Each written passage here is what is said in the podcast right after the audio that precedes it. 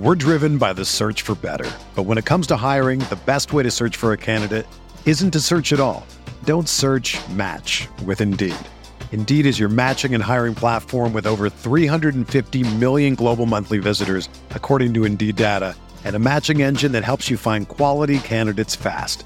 Ditch the busy work. Use Indeed for scheduling, screening, and messaging so you can connect with candidates faster. Leveraging over 140 million qualifications and preferences every day, Indeed's matching engine is constantly learning from your preferences, so the more you use Indeed, the better it gets. Join more than 3.5 million businesses worldwide that use Indeed to hire great talent fast. And listeners of this show will get a $75 sponsored job credit to get your jobs more visibility at Indeed.com slash BlueWire. Just go to Indeed.com slash BlueWire right now and support our show by saying that you heard about Indeed on this podcast. That's Indeed.com slash BlueWire. Terms and conditions apply. Need to hire? You need Indeed. This podcast episode is brought to you by Coors Light. These days, everything is go, go, go. It's nonstop hustle all the time. Work, friends, family expect you to be on 24 7. Well, sometimes you just need to reach for a Coors Light because it's made to chill. Coors Light is cold lagered, cold filtered, and cold packaged. It's as crisp and refreshing as the Colorado Rockies. It is literally made to chill. Coors Light is the one I choose when I need to unwind. So when you want to hit reset, reach for the beer that's made to chill. Get Coors Light in the new look delivered straight to your door with Drizzly or Instacart. Celebrate responsibly. Coors Brewing Company, Golden, Colorado.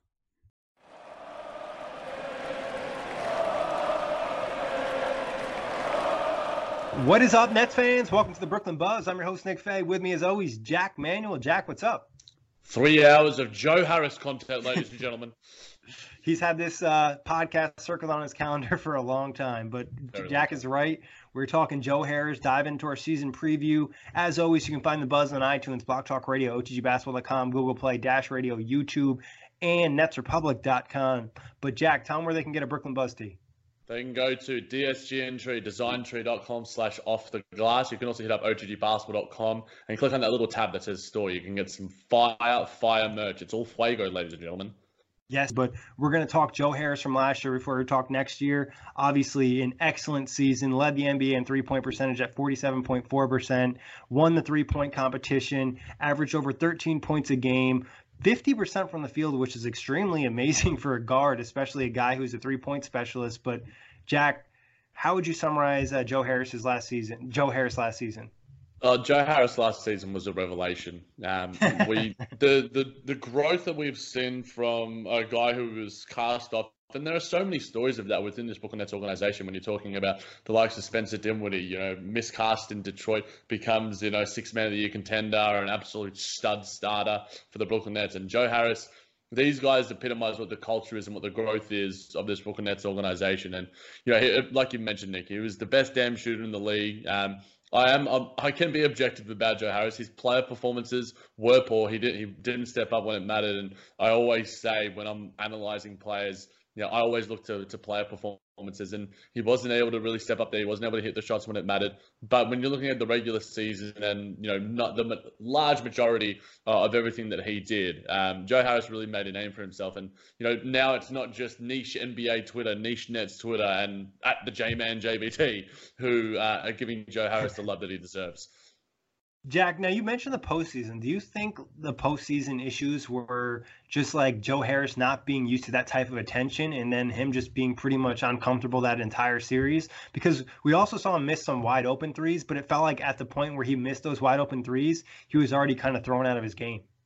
Yeah, I, I, think it was a confidence sort of issue, Nick. You know, his, his stat line in, in, in the five games uh, against Philly, he had 8.8 points, uh, 0.6 assists. He, he, rebounded really well. Like, he still contributed in other areas, but when you're looking for your three point specialist, the best shooter in the league, and he's shooting 19% from the three point line on 4.2 attempts a game, you know, he made 0.8 per game Um, he his effective field goal percentage was less than 42%. Um, it was a poor postseason from Joe, but hopefully that experience, you know, that that adversity heading into Team USA and hopefully heading in for, like you said, a deep, like we've mentioned plenty of times before with each other, hopefully a deeper postseason run next year. He knows and there is, he, he can step up. He's, he has the confidence to do so. Um, and he can just make those shots because, you know, as a three point shooter, as his number one primary skill, he gets paid to do that, and he didn't do that when it mattered. And if he can just hit those shots, if you know 0.8 jumps up to two and he hits it at least a 35% clip, it becomes an average postseason, not a poor postseason. And that could be the difference in winning another game in the postseason, which is huge. Correct. But obviously, I know you're going to call it a success, but I still got to ask: Was last year a success or a disappointment for Joe Harris? Yeah, it was a success, though the disappointing players' performances left a, a, mild sour taste in the mouth. It wasn't like, you know, some sour lollies, but it was like a, a little bit of a tinge like you've got like a lemon tart. It was just like not the best because that's the most recent thing you have in your mind when you have a uh, when you're watching basketball. It's like, what do they do? What's the best thing they've done for me last? When Corey and I do our top 50, he bases a lot of his stuff of like, what have you done for me lately? And Joe hasn't done a lot lately um, in terms of outside of Team USA, where I think he was really, really good and one of the better performances. I think you know Gregg Popovich really got um, a, a, lot out of him. But yeah, the, the players' performances leave a sour taste in the mouth. Um, though the lad, the season at a whole, and the three point contest, and leading the league in three point shooting, and some of the strengths that we're going to get to soon. Um, he's a great player, and hopefully he hasn't peaked yet. I think that we are still seeing minor growth from him. I've seen in the preseason some of the plays from him. Hopefully, he can take a few more contested shots, but these are all topics we will discuss. Yes, sir. And I think you're right. You know, it did leave a little sour taste. And, you know, the playoffs are going to be more competitive. It's going to be a higher degree to kind of get to that success you're looking for. But there's still room for him to improve. And I think overall, it's a big success. Just imagine when Joe Harris was first signed, most people thought of him as, you know, a nobody or he maybe wasn't even going to make the roster. He's going to be on the team for one year. Now he's a big piece of what's going on in Brooklyn. And he's a guy that was mentioned by Kyrie on, you know, media day as a guy, hey, I would like to play with Joe because he knows how to play. He's a three point shooter. He's going to provide us spacing. So having a guy like that on the team is huge. And you just give him a lot of credit for working on his craft and literally becoming one of the best three point shooters in the NBA. But let's talk about some of those strengths other than three point shooting, which we know he's elite. He is elite. Um, cutting and finishing off the glass. I think that I've, we've seen that already. I think in the preseason, he's already working harder to move really hard off the ball to get to get his shot. Um, he's great on straight line drives. He doesn't have obviously the best athleticism and, and, lateral quickness and that sort of thing. But when he gets the ball and he can attack and, and really have a go at the rim, he's really good on those. Um, oh, he's obviously a great, a great catch and shoot three point shooter his points per shot attempt, which I mentioned, I think when we were talking about, I think Spencer Dinwiddie, um, he's in the 98th percentile according to Cleaning the Glass. Ooh. So per 100 shots, 129.3 points because he is literally the prototype you want. He can drive and draw contact and can hit the free throws, and then he can also hit the three pointer. He is a, a, a, true shooter. He's an advanced stats nerd, wet dream. He's insane at that. Um, I think his strength is underrated. I think a, a, a lot of people underrated. I think almost see him when it comes to defensive acumen and stuff. He's not amazing, but I think his strengths sort of cover some of his weaknesses at times. Um, he knows how to shoot on the move. And I think that we've seen, especially last season, when he is doing those straight line drives, he is sneaky good at doing some of those dishes down low. Yeah, no, you're pretty. I mean, obviously, you're going to nail everything on Joe Harris. Essentially, the same thing that you have. I think maybe the only thing that you didn't mention that I would say he's low key clutch. Like he had a lot of clutch shots. Obviously, he didn't have great postseason success, but he hit a lot of big threes last year in the fourth quarter, including I think having a game-winning layup too. So Joe Harris steps up when you need it. And I think one thing you just really love as a fan, just watching him play, is just the effort on both ends of the floor. You mentioned not a great defender, but he's going to try hard. He's going to do the right thing. And offensively, obviously, we know the skills he has, but he wouldn't be the player he is without the effort he has off ball. Yeah, and I think conversely, like you mentioned, in terms of hitting clutch shots, I think he, for the most part during the regular season, he starts the games really well. Like I, I, on a lot of occasions yeah. when we would do game recaps, it'd be like Joe Harris hits four threes in a row in the first quarter, and he just like really gets the team going. And obviously he does because those three point shots really just give you that little bit of a boost. So I know throughout the regular season, just from because we covered it so in depth, Joe would always regularly start the game so well and and help the team get off to a good start. Yeah, and I think that's big, and I think it was probably a little bit by design. I would assume Kenny had a couple yeah. plays. Hey, let's get Joe cooking real quick, easy three points for us, you know, and then the defense is going to have to pretty much overcommit to him at certain points, and it's just going to help the rest of the team.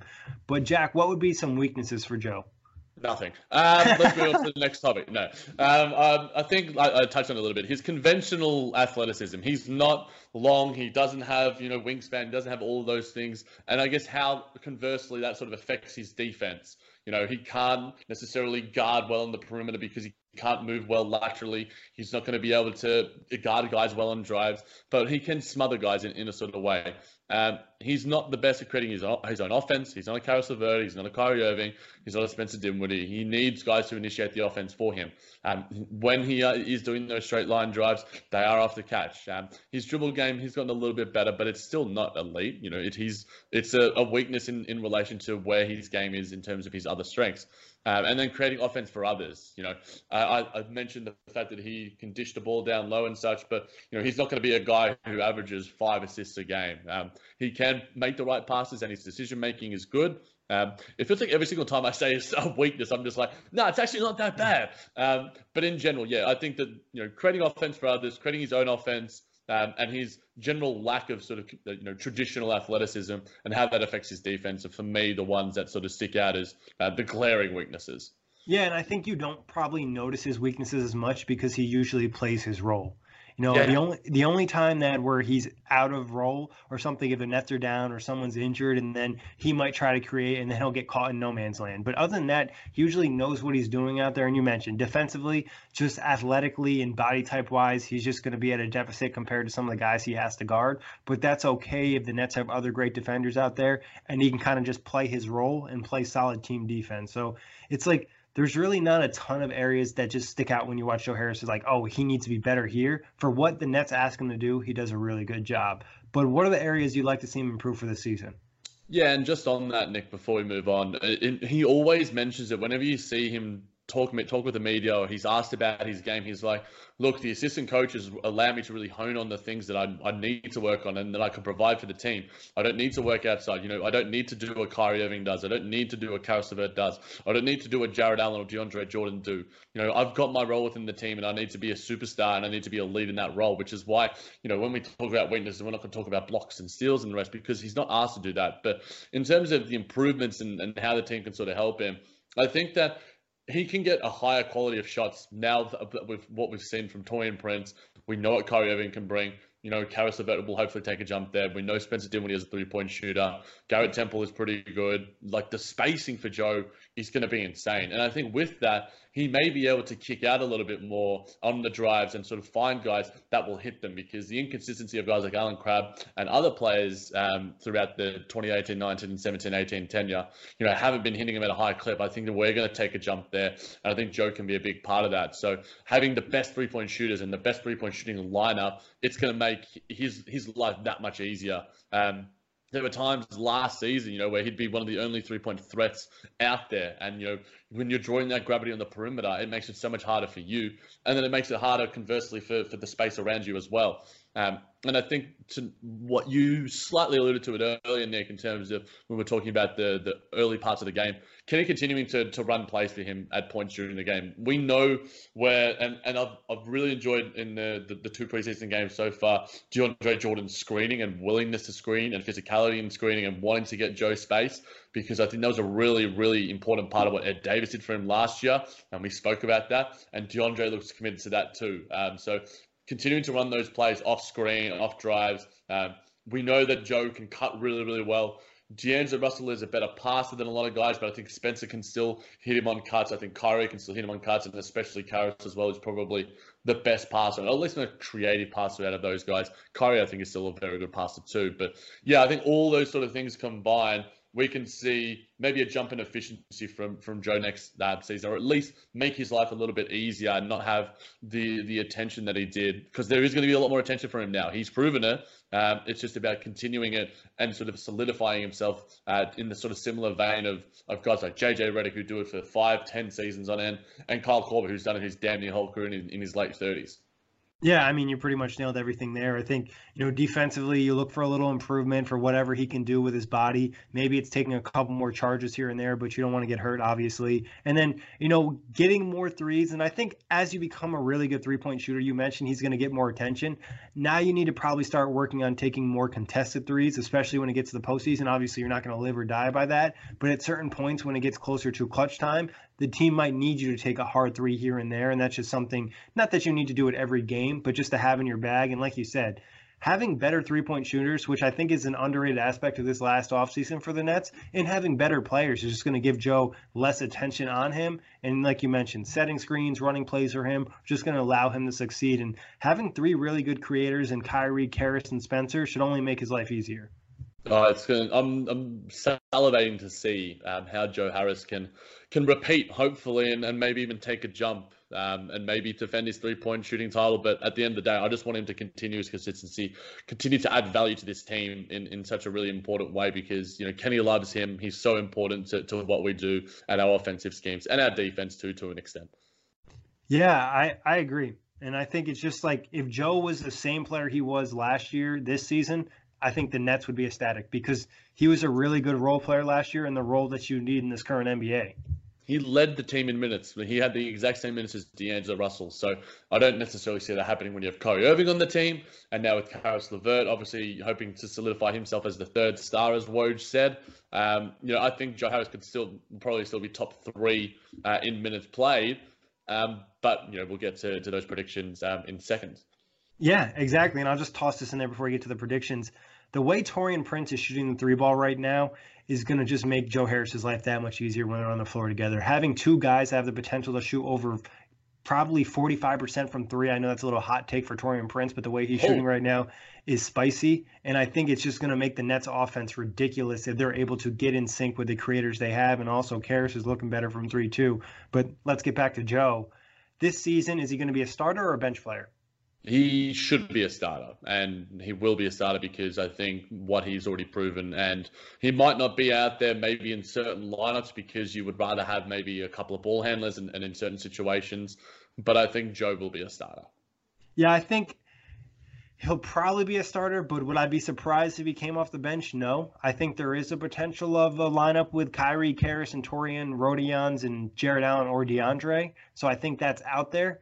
But I also could see Kenny relying on what he knows, and that's Joe Harris being arguably probably his most consistent player last season.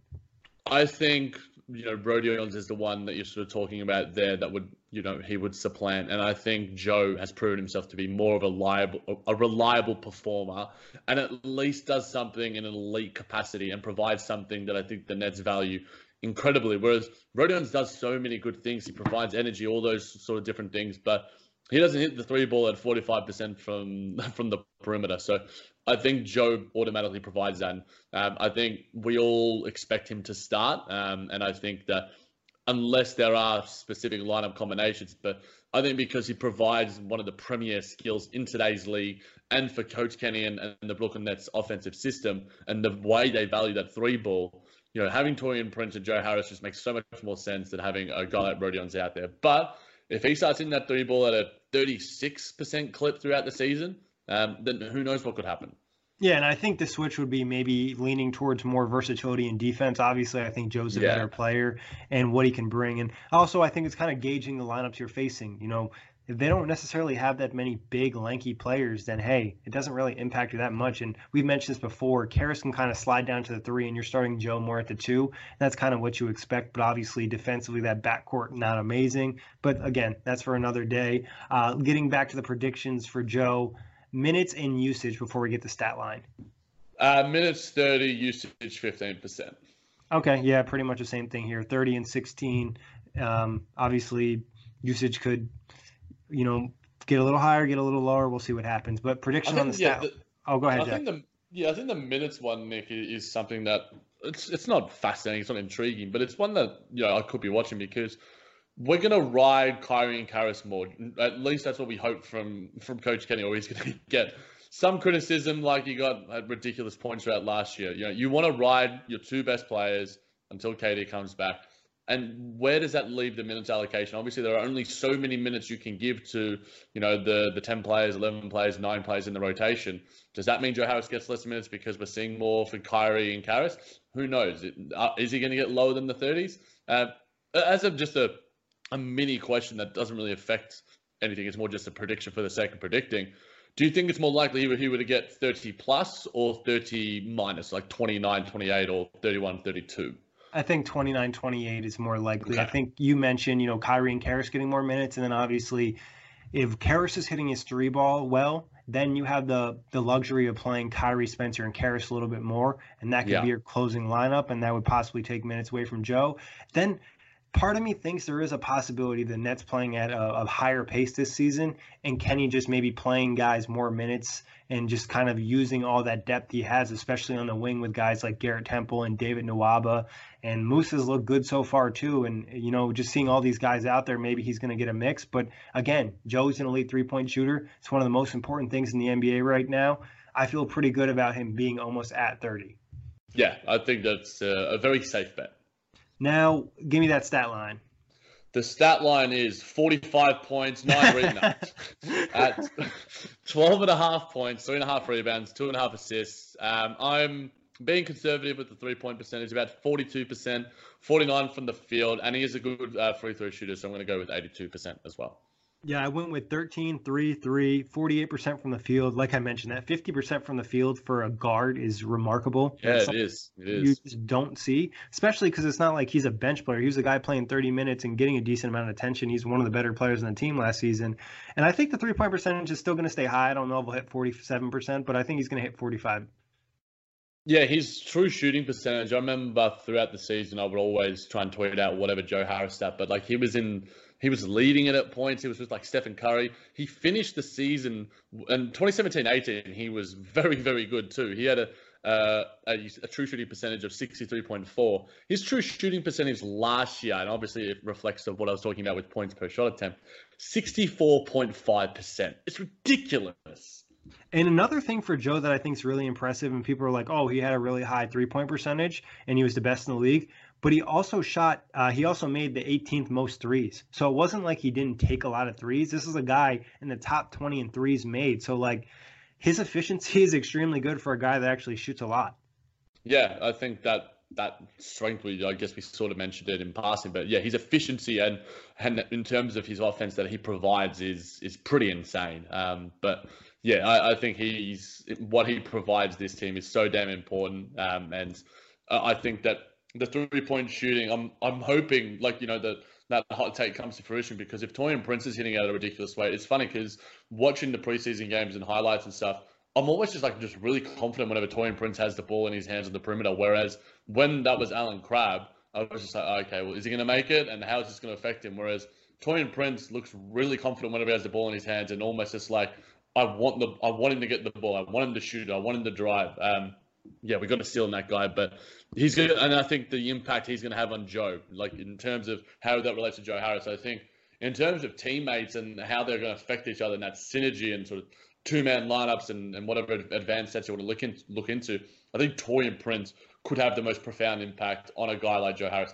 Other than like, you know, the, the traditional point guards and the and the bigs who are sending him screens, I think just Taurean Prince intangibly can provide so much for Joe Harris next season. Yeah, and I think obviously Taurean, and then also if Caris can improve his three point shot, because if you're yeah. able to give Joe Harris, and you know, not that he's like this elite superstar we're trying to talk about, but like if you're able to give Joe Harris a lineup with a lot of spacing, you know, four guys that can shoot threes and one guy who can set good screens, then all of a sudden he's shooting open threes all over the place, and you're going to have to commit one way or another. And then next thing you know, the Nets lineup is extremely difficult to defend, and maybe you can't defend it yeah, and, and for the most part, you know, the there were some plays that I was watching in, in the first preseason game. The Nets value ball movement. They want to find, you know, sort of old school Spurs system where it's just like we don't want a good shot, we want the best shot. Sometimes that can be to the own detriment in, in terms of the shot clock and, and everything. But I think that it's it's only going to benefit us because we now have so many guys that can do a lot of things and so many guys who are really highly capable in the areas that the Brooklyn Nets really value. Yeah, and it's just like every year they're kind of getting a little bit better in the areas they want to be really good at. And obviously this offseason they took a major jump. But getting into just some questions we have about Joe this season, I'll give you one first, Jack. This is kind of more of a fun one. will he be a back-to-back champ for the three-point competition? Um, no. it's tough. It is really tough to do. And it's I don't know. I think that there will be someone else. I, I think that the three-point shooting crown it's almost random. Like you're always going to have the best three point shooter who will win it at least once in their career. It's Larry Bird, Steph, whoever it might be. But then there's random guys like Devin Booker that can win it. So like, I I don't necessarily. I'm not 100 percent confident on it. But Joe put his work in, and if he wants to defend that crown, I don't doubt that he can do it again. But um, you know, I think that there might be maybe some jitters in Chicago if he if he were to head back, and I don't think it necessarily matters in, in the grand scheme of things. But um, I think that the, he is a, a top three, top four contender for me uh, in that sort of realm, depending on who else performs, I guess, as well. Yeah, and I think obviously like a guy who maybe isn't the one of the best three point shooters could kind of get hot that night, and then he's going to win, and maybe you have an off night. But you're right. I think Joe really has a chance. But what's your big question for Joe? Yeah, can I've got two. So can Joe maintain his elite shooting from the arc and elevate himself into the conversation, like I sort of talked about earlier, where all-time shooters like Kyle Korver and JJ Redick reside? Yeah, I think it's really possible. He's a guy that works extremely hard and working with that player development staff in Brooklyn. I don't think he's going to get worse. So, and it's not like the roster took a step back or anything. If anything, it got better and is going to make his life easier offensively. I think he can do it. And that was kind of what I think you're looking at is like, okay, you had a really elite season as a three point shooter. Can you do it again? If you do it again, okay, now we have to start talking about you as one of the best shooters in the NBA. And then after that, now you're moving up and hey, are you one of the best shooters in Nets history? You know what I mean? So it's just like yeah every year you do it, you're adding to your conversation, adding to your legacy. And if you do it for, you know, 10 years, then all of a sudden you're one of the all-time great shooters. So I'm not saying Joe's one of those guys, but this is where it starts. Yeah, it, it has to start somewhere. It's it started in 2017-18. He's done it then. He elevated himself in 18-19. Like you sort of said, you get to a certain point as a, a, a sort of three point marksman and in terms of the skill set that he has. You know, you look at Kyle Korver, JJ Redick, you know, you're never going to shoot 53% from the field. But if you're solidly shooting mid to high 40s or even low 40s consistently, season on season on end for, you know, four, five seasons in a row, then you are one of the best three point shooters of a of a generation. And you know he's he is in that conversation here. I know we we've both sort of tempered it. Like he's not Kyle Korver yet because Kyle Korver's done it for over a decade. JJ Redick's done the same. But you have to start somewhere, and he's done one season of the you know above capabilities, and a second season where he was you know incredibly elite in that regard. So this third season and the fourth season, the fifth season, uh, you know he's going to be incredibly valuable. And then there's obviously the contractual status of Joe Harris as well. Like you know, there's talk of you know the Nets getting involved with you know Bradley Beal and such, but I think that the Nets really value continuity within the roster and guys like Taurean Prince who will already be talked about for contract extensions. You know, I think Joe's incredibly important to what the Nets do, and the, Sean Marks likes to reward his guys and really invest in his guys. We saw that with Caris LeVert. We saw that with Spencer Dinwiddie. Um, I want to have Joe Harris retire a Brooklyn Net, but I can also see a lot of other teams throwing a lot of money at him too. I could see Joe also taking a discount to stay with the Nets for giving him this opportunity, similar to what we saw with Spencer and arguably similar to what we saw with Caris. And you mentioned it. Joe is actually one of these guys that helped build this culture, and that makes you think that he's one of the guys that Sean Marks is going to want to keep around. I know there was an NBA article floating around as Joe Harris being one of the best trade assets this upcoming season because he's expiring contract and can essentially fit into any system in the NBA. But I think the Nets are going to look to retain him, and I think he's a good role player to have when you have guys like Kyrie, KD, and the potential of All Star Caris. Yeah, exactly, and I think that in terms of the skill set he provides and uh, I think most guys, and in terms of the culture that has been built in Brooklyn through the likes of, of Sean Marks and the players and the, the player-driven culture that has sort of, you know, been cultivated, you know, I could certainly see, you know, we saw discounts being taken from the likes of Spencer Dinwiddie, from the likes of Caris LeVert. There is no reason why Joe Harris wouldn't either. He made a lot of people outside of, you know, Brooklyn Nets circles sort of got paid overs for the two-year, $16 million deal. And sort of maybe he's got like a nice little chunk of change now.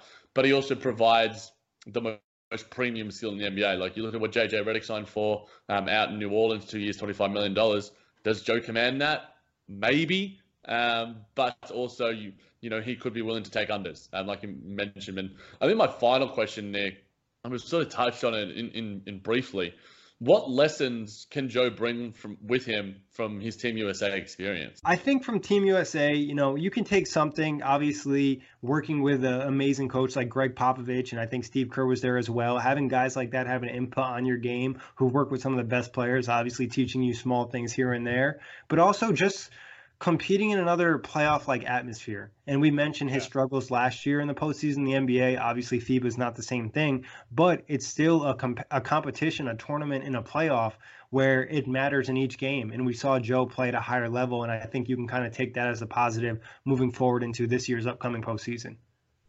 Yeah, I think that's probably the main thing for me as well, Nick. You're playing quality basketball against high competition with high competition um, and I think that you just gain confidence from that. And you also develop relationships with guys. So there's a, a I guess a, a, walls that are broken down in terms of like intimidation. You know, obviously that we didn't have the likes of LeBron Jameses there at, at the most recent Team USA experience, and obviously it was reflected in in the overall success of the team.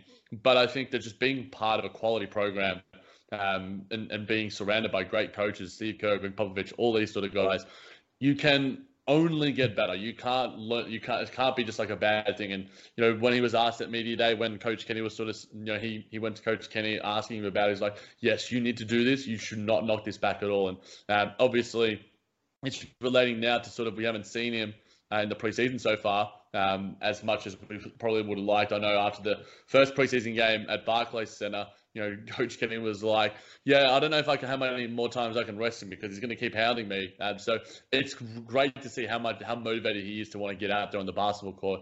You know, really integrate himself into um, into the chemistry on court with the guys, and we're already sort of seeing it. I'm already enjoying, you know, what he's sort of bringing in, how he's sort of adjusting to to these new guys because it's a completely revamped roster, but Joe Harris has a skill set and a personality that is incredibly malleable in, in, in a positive way.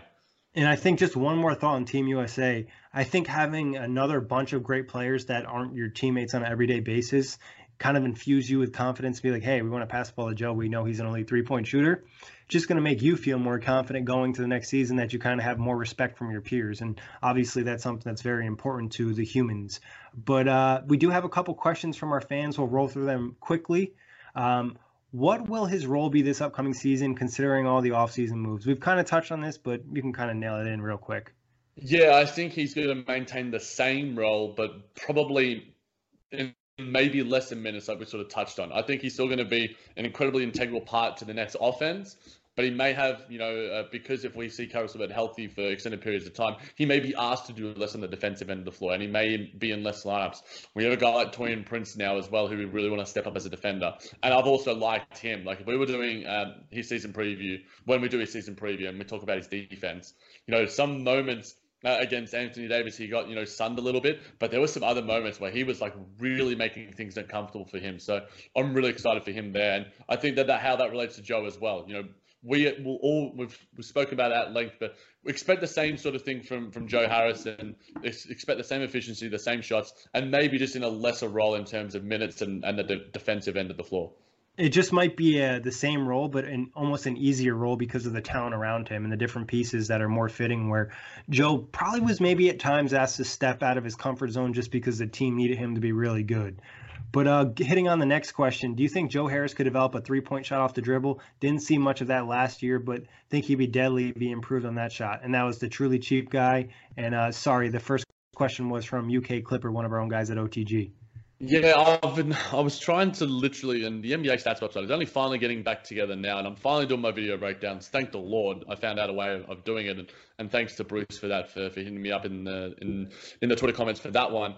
But uh, I think that it's it's not an area that he's going to be asked to do. I think maybe off a couple of dribbles, and if you look at some of the video from training camp and such, he sort of works on it just a, a, little bit. He doesn't work on it like off the dribble like a D'Angelo Russell or a, a James Harden or a Stephen Curry because most of his looks are coming on the move, like a JJ Redick. You know, you see those guys.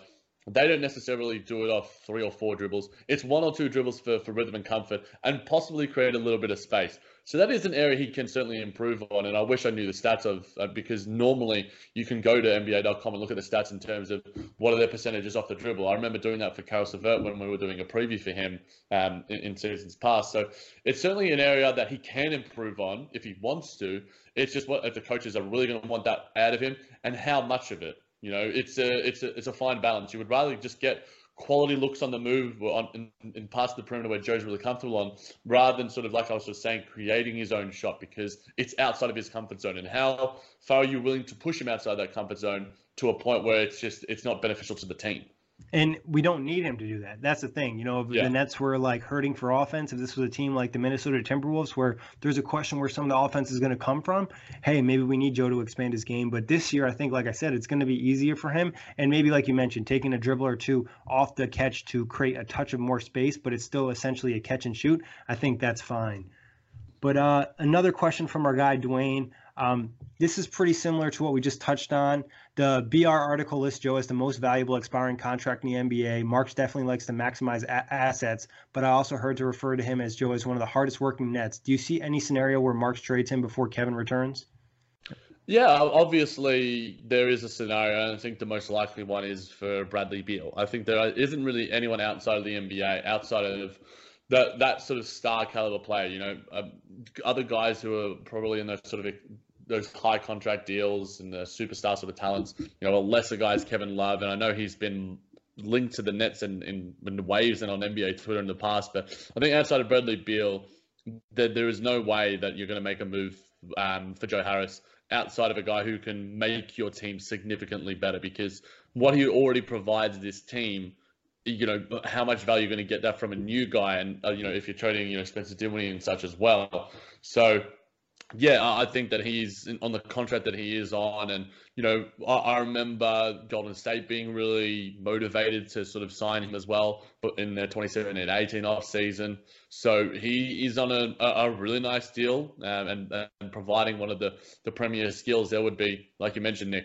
29 other teams in the NBA that would happily have Joe Harris on their books, but for now, I think that, like we've sort of spoken about, the culture, the motivations, the sort of drive that he has, you know, he seems just to me like a Brooklyn guy. And like yeah. you, you, look, you look at Joe Harris, and you sort of just go, "This guy's just like the Brooklyn hipster." You know, he's walking down, he's he's in the Whole Foods, he's he's catching the subway, he's doing all those sort of things. And I think that I'm not.